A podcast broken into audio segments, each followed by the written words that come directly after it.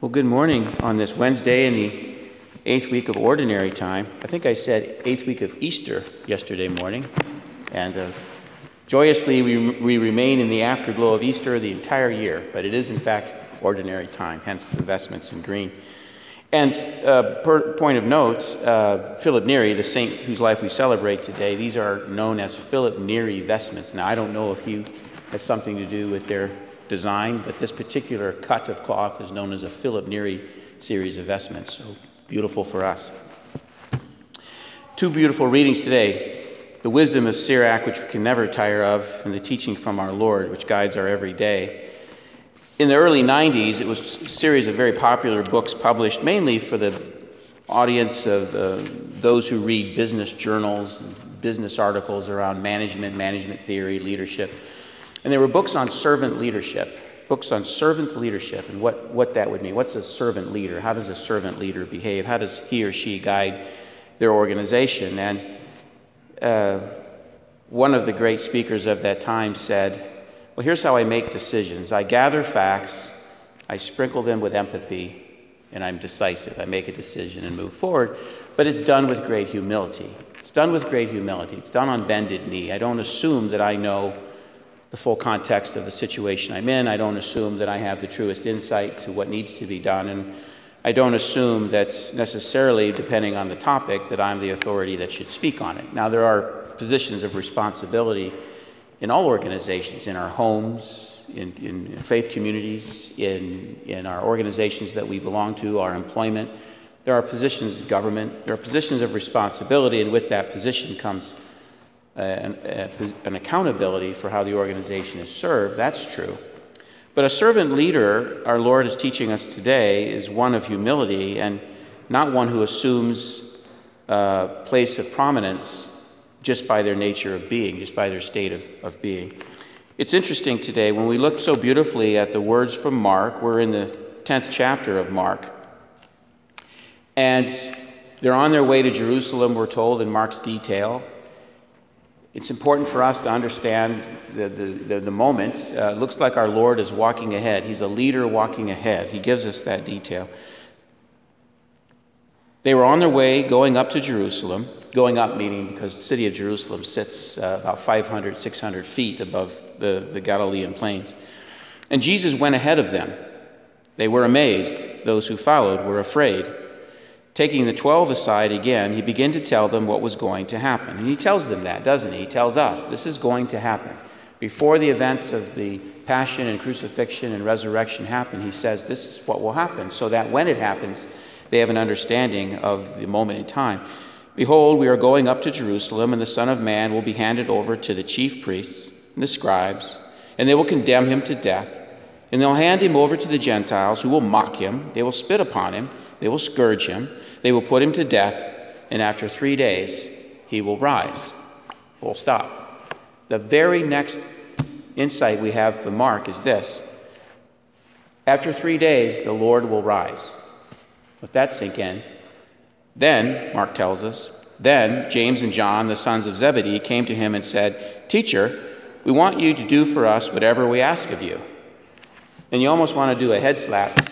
Were you not listening to what I just said, I just said, I'm going to be crucified, I will die, and I will rise. And your next moment of thought, the next thought process that occupies your minds is, What can I do for you? It isn't that us in ways. Isn't that us? We find ourselves in, the, in that same proximate mental space of James and John, who are obviously servants of the Lord and servants of the people. They've given up their vocations, they've given up their lives They've given up their materiality, their claim on security. They've given all that up to follow him. They're probably in the second year, I'm guessing, of our Lord's ministry. Perhaps the third year. We, we, we don't know exactly. And he's teaching them something very dramatic that he will rise from the dead. But their, thought is, their thoughts are occupied with the here and now.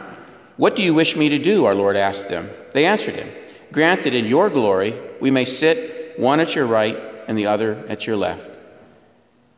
Isn't that fascinating? These are humble servants, authentic men, but they're trying to, he's just told them about what will happen.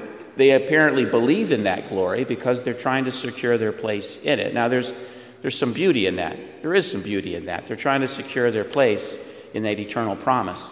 But at the same time, they're advancing their own cause ahead of their other 10 brothers in the faith. And so that's quite interesting that that would happen. Jesus said to them, You do not know what you are asking. Can you drink the cup that I drink, or be baptized with the baptism with which I am baptized? They said to him with confidence, We can. We can do this, not knowing exactly what would happen. And Jesus said to them, That cup that I drink, you will drink.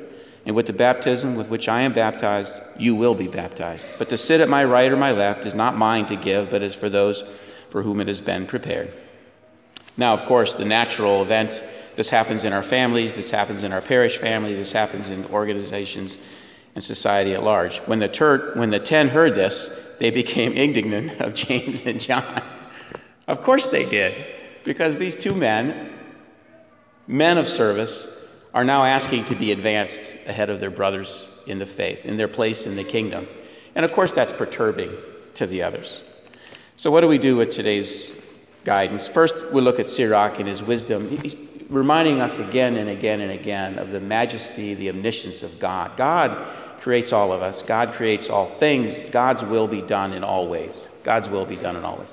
And we begin and end each day in that recognition of God God, who we are not God. God is God, and the will of the world is under God's domain and under God's guidance and under God's control. All things, all things. And in our passages from Mark today, our Lord gives us this teaching Whoever wishes to be great among you will be your servant, and whoever wishes to be first among you will be the slave of all. And it is that call to service each day that we're invited. In that call to service, it's hard because we're asked to give up some securities. We're asked to give up control, which for many of us is hard to do.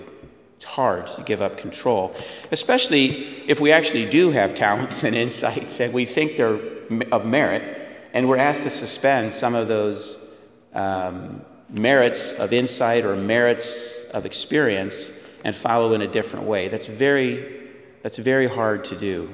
It's very hard to do. Peter, we know that. His, his crucifixion is foretold. You will stretch out your hands, you'll stretch out your arms. When you were young, you governed your own way, but now you will be steered another. Peter had to surrender himself in faithfulness to be crucified in following our Lord, die in the faith. And for, us, for many of us, there's a, a small crucifixion we experience each day, not in the drama of our Lord's passion, but in the crucifixion of self, where we have to suspend our own assumed knowledge, our own assumed insight, our own assumed wisdom, our own assumed experience, and allow other ideas to be promoted. That's service, and it's hard. It's hard, and it's especially hard for those who do, in fact, have considerable experience. But those are the ones called into servant leadership. That experience allows them to be humble, allows them to appreciate a greater context, allows them to see a greater good beyond themselves. And unlike James and John, not try to seek advancement of their self, that's normal, but to suspend that and ask instead the Lord, Lord, you've just told us this dramatic story of your passion, of your resurrection. The next logical question would be then and should be for us how do I best serve you? Show me that, Lord. God bless.